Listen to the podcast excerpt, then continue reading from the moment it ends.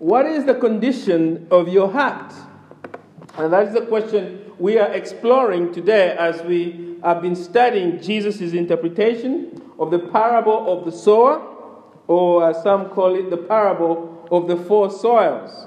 You can take your pick which title you like. This morning I said the heart is the inner you. It is the center of your life that combines your mind, your affections, and your will. And I said, when your heart is healthy, your spiritual life is healthy. And I also made this point that the fundamental problem of life is that we are not healthy. We have a heart disease. All of us are born into this world with dead hearts.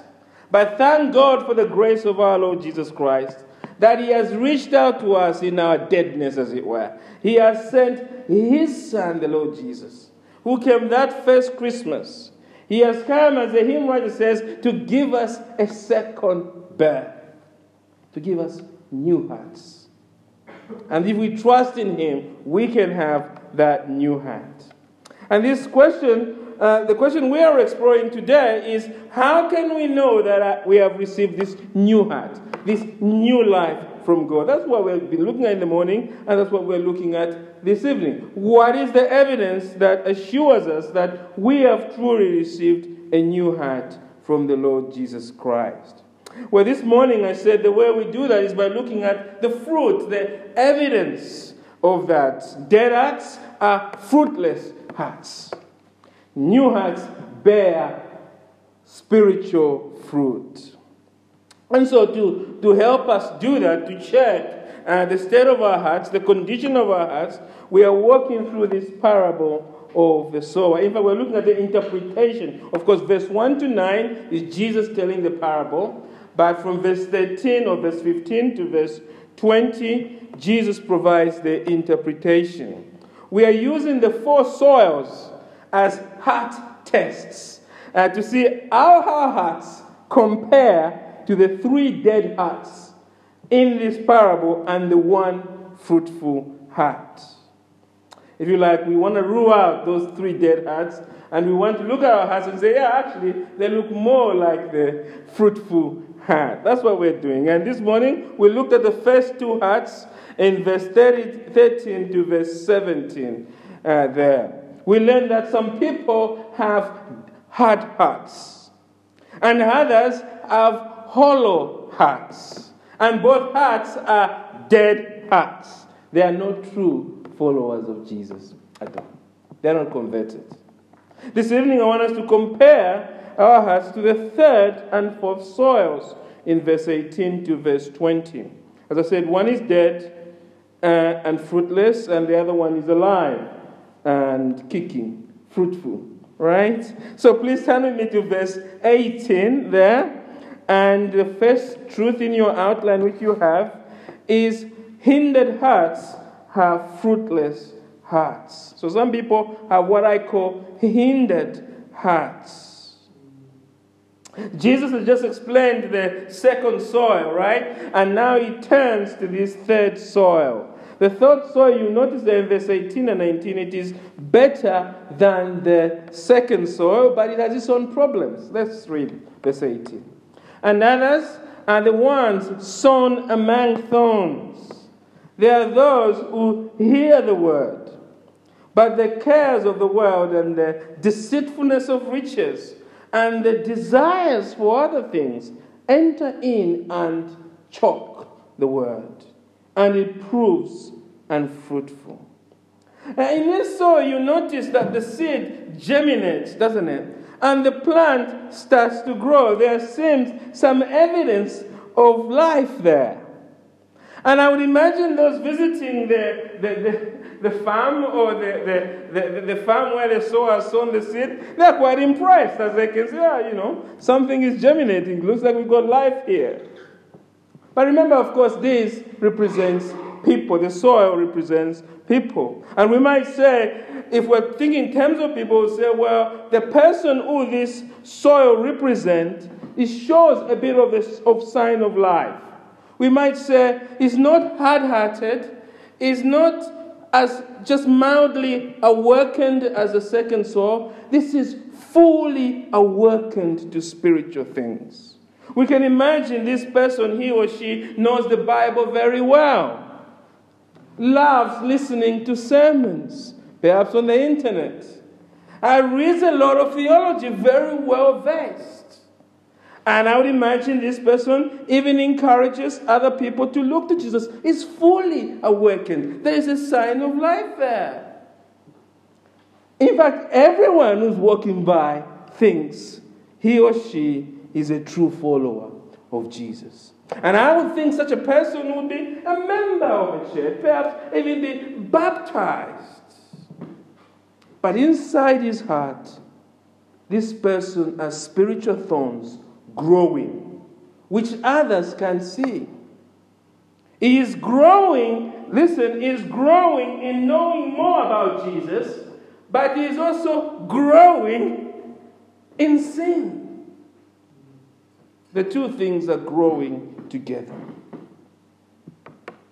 This should not be happening. Because you see, true growth in Jesus should be leading us to greater surrender to Jesus. More sins being put to death, not increasing. Yes, we become more aware of our sinfulness, but truly in Christ, because you see, I often said, like, the more we grow, it's like moving from an analog television to a HD TV or something like that, you know, which is digital, sharp. So there's a sense in which if we're truly converted, of course, we are more aware of our sinfulness, but there should be less sins in our lives. We should be putting to death what is remaining in us. So as the more we should be growing to surrender. There shouldn't be greater thorns growing. No, we should be putting out the weeds. Right? But that's not the case with this person. The sin and the interest in Jesus, they are growing together. And the reason why this is the case is that this person is not truly surrendered to Christ.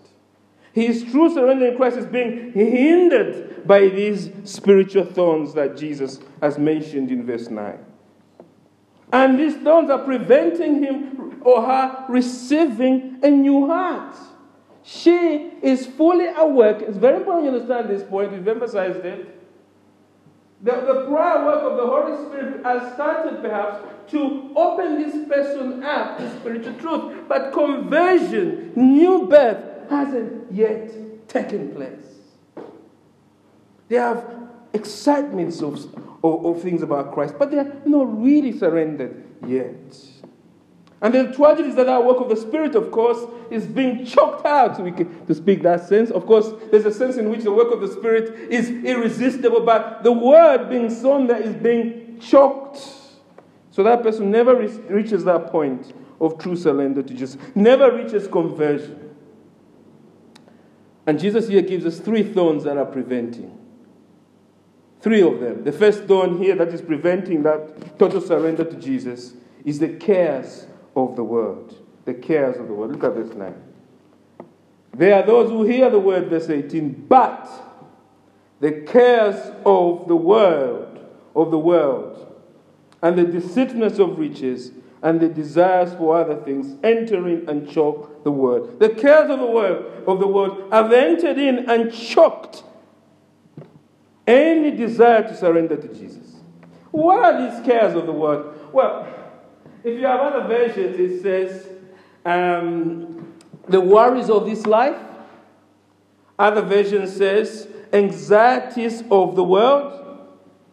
All of these things are describing the same thing. We might say that this person is forever worrying about things he needs to have or do to make his life in this world worth living. He desires to have the good life. And that is choking any desire of wholeheartedly surrendering to Jesus.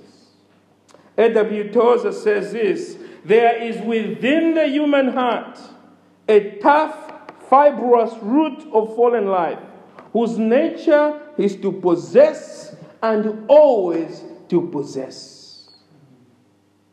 Hinder that, allow that root that Tozer is talking about that passion to get their hands on as much stuff of this world as they can to stop them from genuine surrender to Jesus. So you find that they are always one foot in the church and one foot in the world. Or they are one person in church and another person in private. You'll find that people like this, there's always a part of them you don't really know.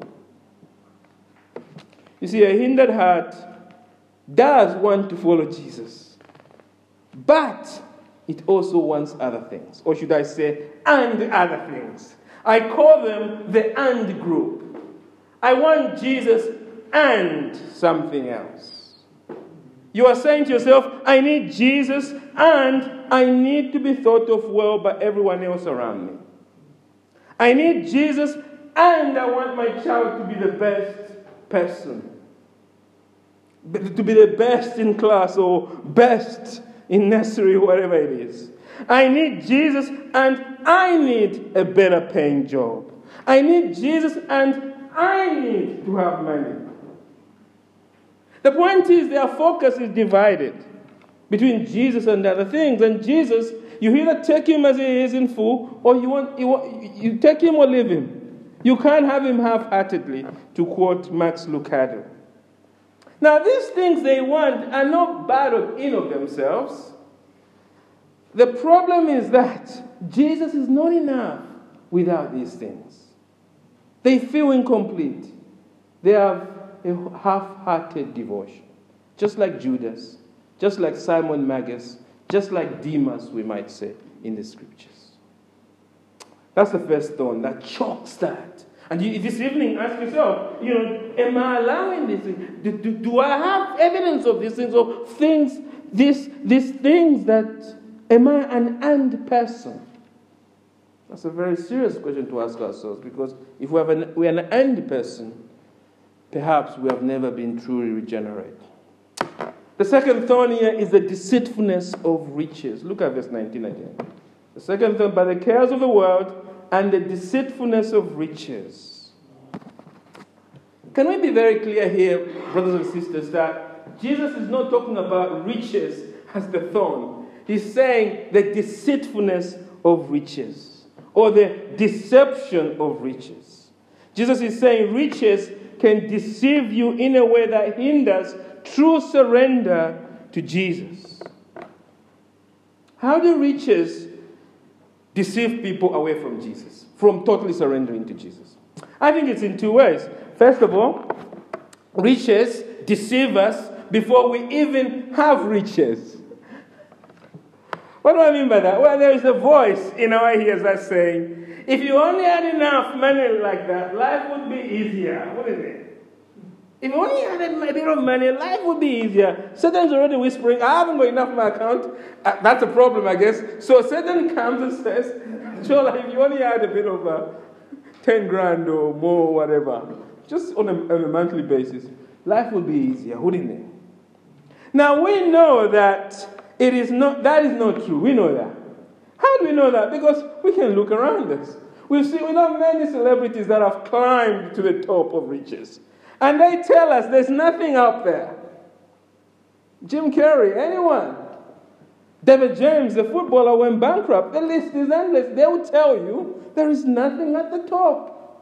Now, of course, you might say, well, that's good for you to say you've been up there. I want to check out for myself. But the truth of the matter is, we know this in our own heart, that money does not ultimately bring that which we long for. But it doesn't stop that voice, does it?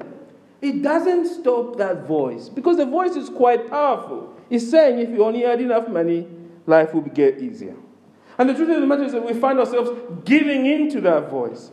And so what happens is that we organize our lives. Yes, we are not like, we may not be doing wildly silly things to get money, but many of us organize our lives, our spiritual lives, around trying to get money.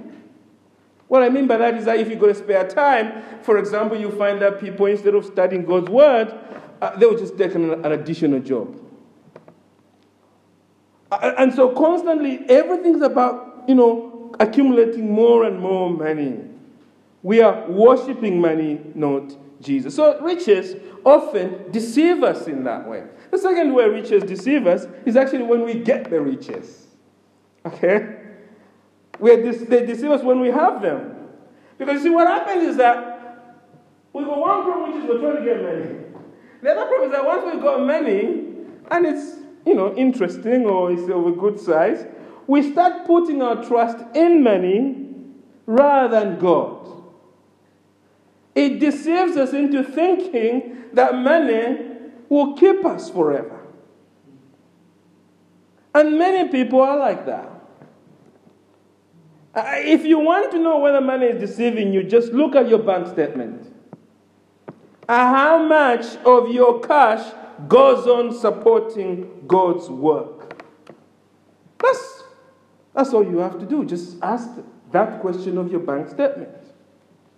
Now, Christian statisticians, hey, there's such a thing. Christian statisticians tell us that in Western countries, around 80% of those who attend church only give 2 to 3% of their income. Did you get that? 80% of Western Christians who attend church, 2 to 3%, or who profess faith in Christ, 80% of them only give 2 to 3% of their income. In fact, 20% don't give at all. If you're worried about 2 to 3%, of course, you know that the general rule which the scripture encourages us to think around, you know, it's not legalistic, but, you know, if you're giving above 10%, then you know, you're beginning to live sacrificially, aren't we? That's what we're saying. So 2 to 3% is way low if you think about that seriously. 20% who profess faith in Christ don't give at all. You might ask, where is most of the money going? Where is it going? It is going to line up their coffins. It is going to line up their eternal coffins. Because the truth of the matter is that you can't take money to heaven, but you sure take it to hell with you. That's a matter of fact. And Jesus here is saying, no one who is preoccupied with having more money in life has truly received a new heart. Their heart belongs to mammon. Such a person lives for earthly treasures. That's the second thorn. The third thorn Jesus shows us here, that chokes life, chokes surrendering to Jesus rather, is the desire for other things. Look at verse 19 again.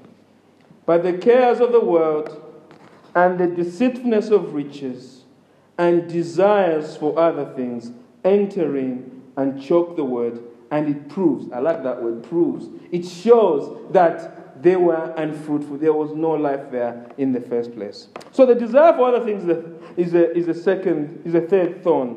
What does this mean by this? I think this is like we've got two things, and this is everything that is not in those two thorns. Okay, this is every desire not covered by the desire that we've talked about for money or. The desires for other things. The desire, basically, the deceitfulness of riches or the cares of the world. This is the desires for other things outside that. And this is a big group. I think we could call this group simply that it is a desire for human pleasure. Anything that brings us human pleasure. Fixing this. You see, all human beings by nature desire three forms of pleasures, I would say. Physical pleasure, intellectual pleasure, and emotional pleasure. And these things are not evil in themselves. They are part of who we are as human beings. We love to be emotionally pleasured, so to speak. They are no evil in themselves. God, in fact, gave them to us as gifts to be enjoyed in a redemptive relationship, in that relationship with Him. The problem is that when we pursue these things as our ultimate happiness, they stop us from truly surrendering to Jesus. They hinder receiving a new heart. When we are taking stock, should I surrender to Jesus? These things come up and say, no. If you do that, you've got to give up this, you've got to give up that, you've got to give up that. You don't want to do that. Stick to the human pleasure.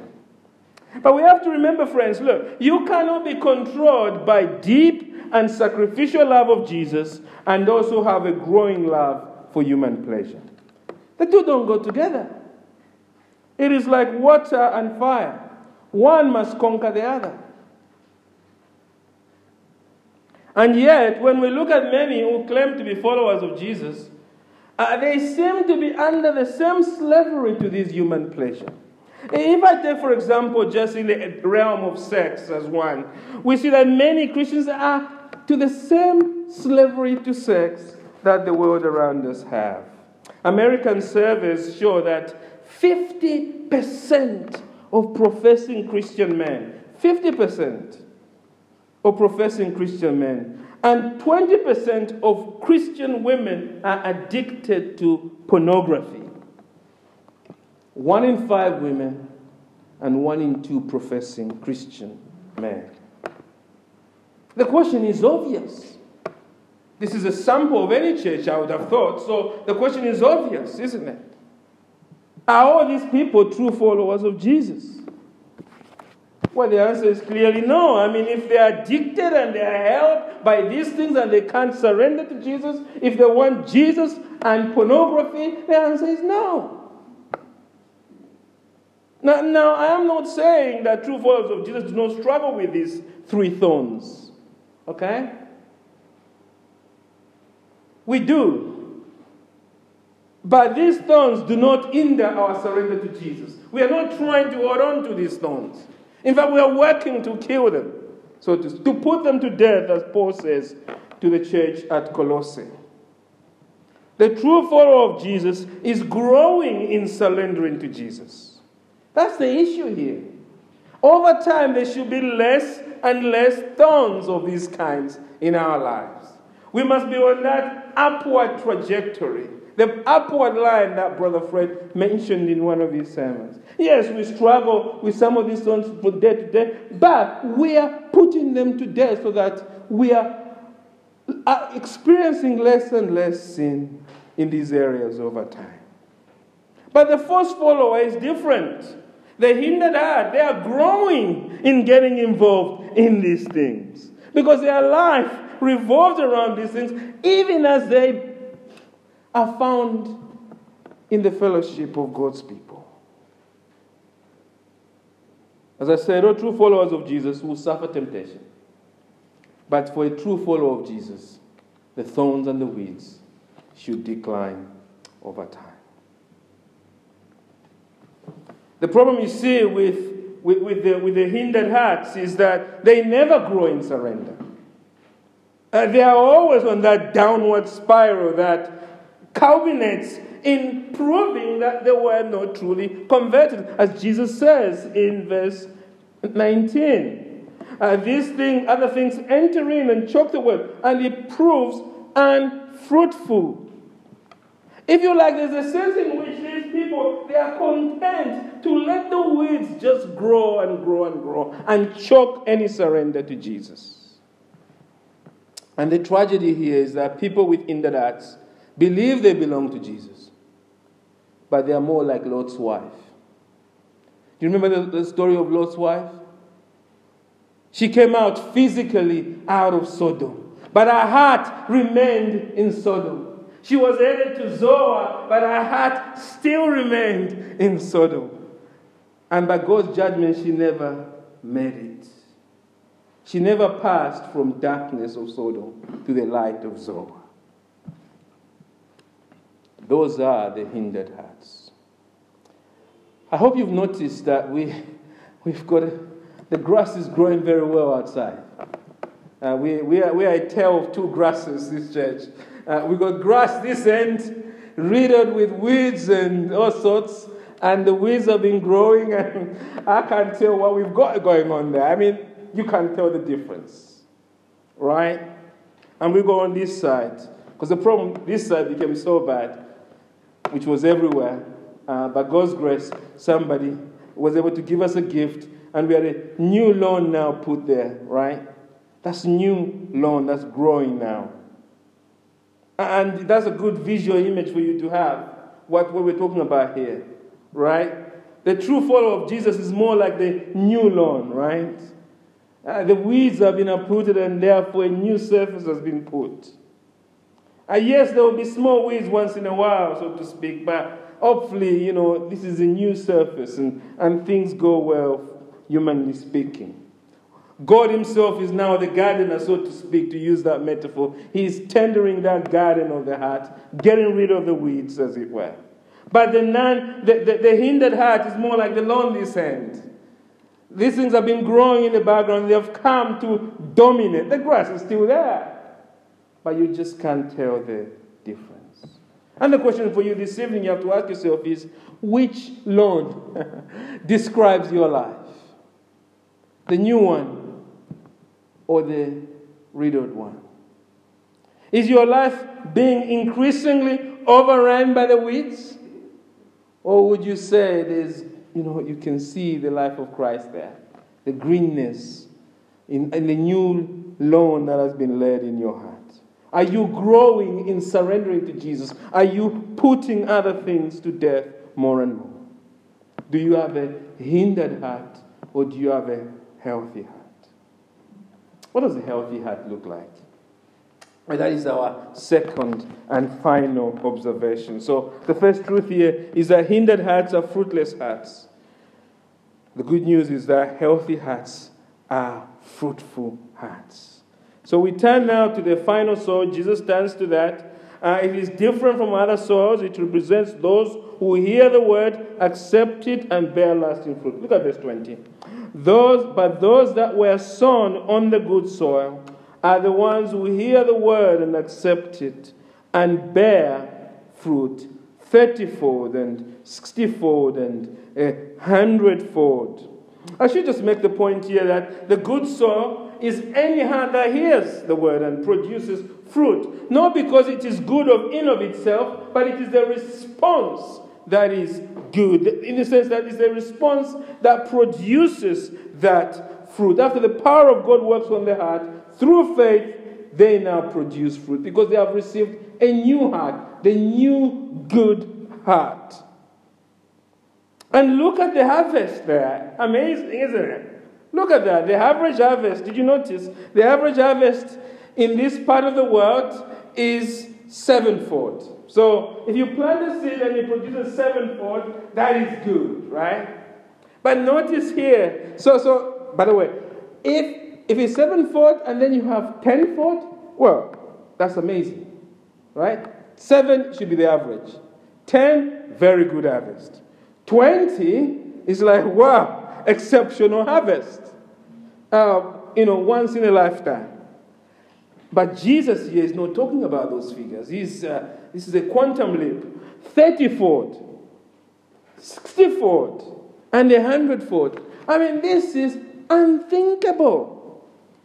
I imagine that as Jesus mentions these figures, the disciples hearing the interpretation, or the crowd that heard, or hearing the interpretation in this case, are shaking their heads. The disciples. This is unbelievable. Are you serious? What sort of field is this? I got to put some money down. Who can produce such? And of course the answer is God. It's God. Jesus is ending this parable not just on a positive note, but on a miraculous note. He's saying this is what happens when God enters your life, friends. Salvation is not a local event. It is a cosmic event. This is a second Genesis. New life. God is speaking. Great things happen. Notice here, Jesus is not saying all true followers of Jesus will bear fruit. Some a little and some a lot. That's not what Jesus is saying. He's saying all true followers will bear great fruit. Amen. And I think actually that is a good thing. Because actually we should be excited by that. Because if you're truly converted, let's ignore the harvest for a while. Jesus looks at your harvest as 30-fold, 60-fold, and 100-fold, right? Jesus is saying all true followers will bear great fruit. Some fruit will be great. Other fruit will be spectacularly great. And other fruit will be mind-boggling great. Right? Out of this world great. Because it is God at work in the life of the sinner who he has redeemed. And what is this fruit? Well, it is ultimately, really, to sum up these four sermons. The fruit is ultimately, we've looked at different parts of this fruit, but we can say it is ultimately growing into Christ-likeness. That solves everything. Because the Word of God and the Spirit of God takes all of the sinner, if you like, this new heart is given. It takes hold of us, and it begins with this new heart it plugs us first and foremost into the very life of God with this new heart. And then the Word of God now begins to shape us, mold us to become more like Jesus. If you like, true followers of Jesus have a healthy heart that's growing in thinking, speaking, and acting like Jesus. And because we become like Jesus, we have an impact on the world that is like Jesus. Hence the Lord Jesus says that he who trusts in me will do greater works than these. Because we are all becoming like him if we truly trust him. The Archbishop of Constantinople, John Chrysostom, preaching in the 4th century during his 20th homily on the Acts of the Apostles, said this: "It is easier for the sun not to shine than for a Christian not to do so. It is easier for light itself to be darkness than for a Christian not to give light." Why? Because it is God working. And if we've truly been regenerated, we should be growing to become more and more like Jesus. And through becoming more like him, we impact the world. We are like light shining in a dark place. Now, I started this sermon with that question, didn't I? What is the condition of your heart? You have heard now 4 sermons. And today you've looked at 4 hearts. Is your heart hard, trampled on by worldly things, resistant? So we talked about that this morning. Is your heart hollow? Trouble comes and you are not where to be seen. Is your heart being hindered? These 3 hearts are unregenerate hearts. Is your heart like one of these? If not, if you go one of these hearts, then you must come before God in true repentance. And this is the question we must ask as a fellowship, as we interview members, as we welcome new folk in the life of the church. We need this parable of the sower to be our template, don't we? Because the question is always asked, how do we know? Pastor, tell me, how do we know? I don't know. This is what we have to ask. As we can, helped by the Holy Spirit through prayer to discern true conversion. But we must start by asking ourselves, is my heart hard? Is my heart whole? Is my heart hindered? Or is my heart healthy? Can I say, I have evidence of a healthy heart? In Berlin Art Gallery, there is a painting by the German painter Adolf Menzel. He lived from 1815 to 1905. This painting has only been partially finished. It was intended to show Frederick the Great speaking with some of his generals. It is said that Menzel painted the generals, and the background, but he had decided to leave the king to last. What he did was he just put an outline of Frederick in the charcoal and then went on to paint the rest of the painting. But there was a problem there. He died prior to finishing the work.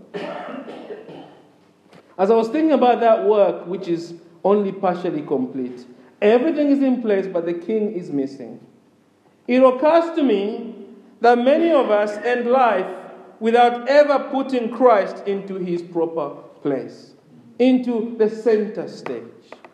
And that's the tragedy of these 3 soils: the hard soil, the hollow soil, and the hindered soil.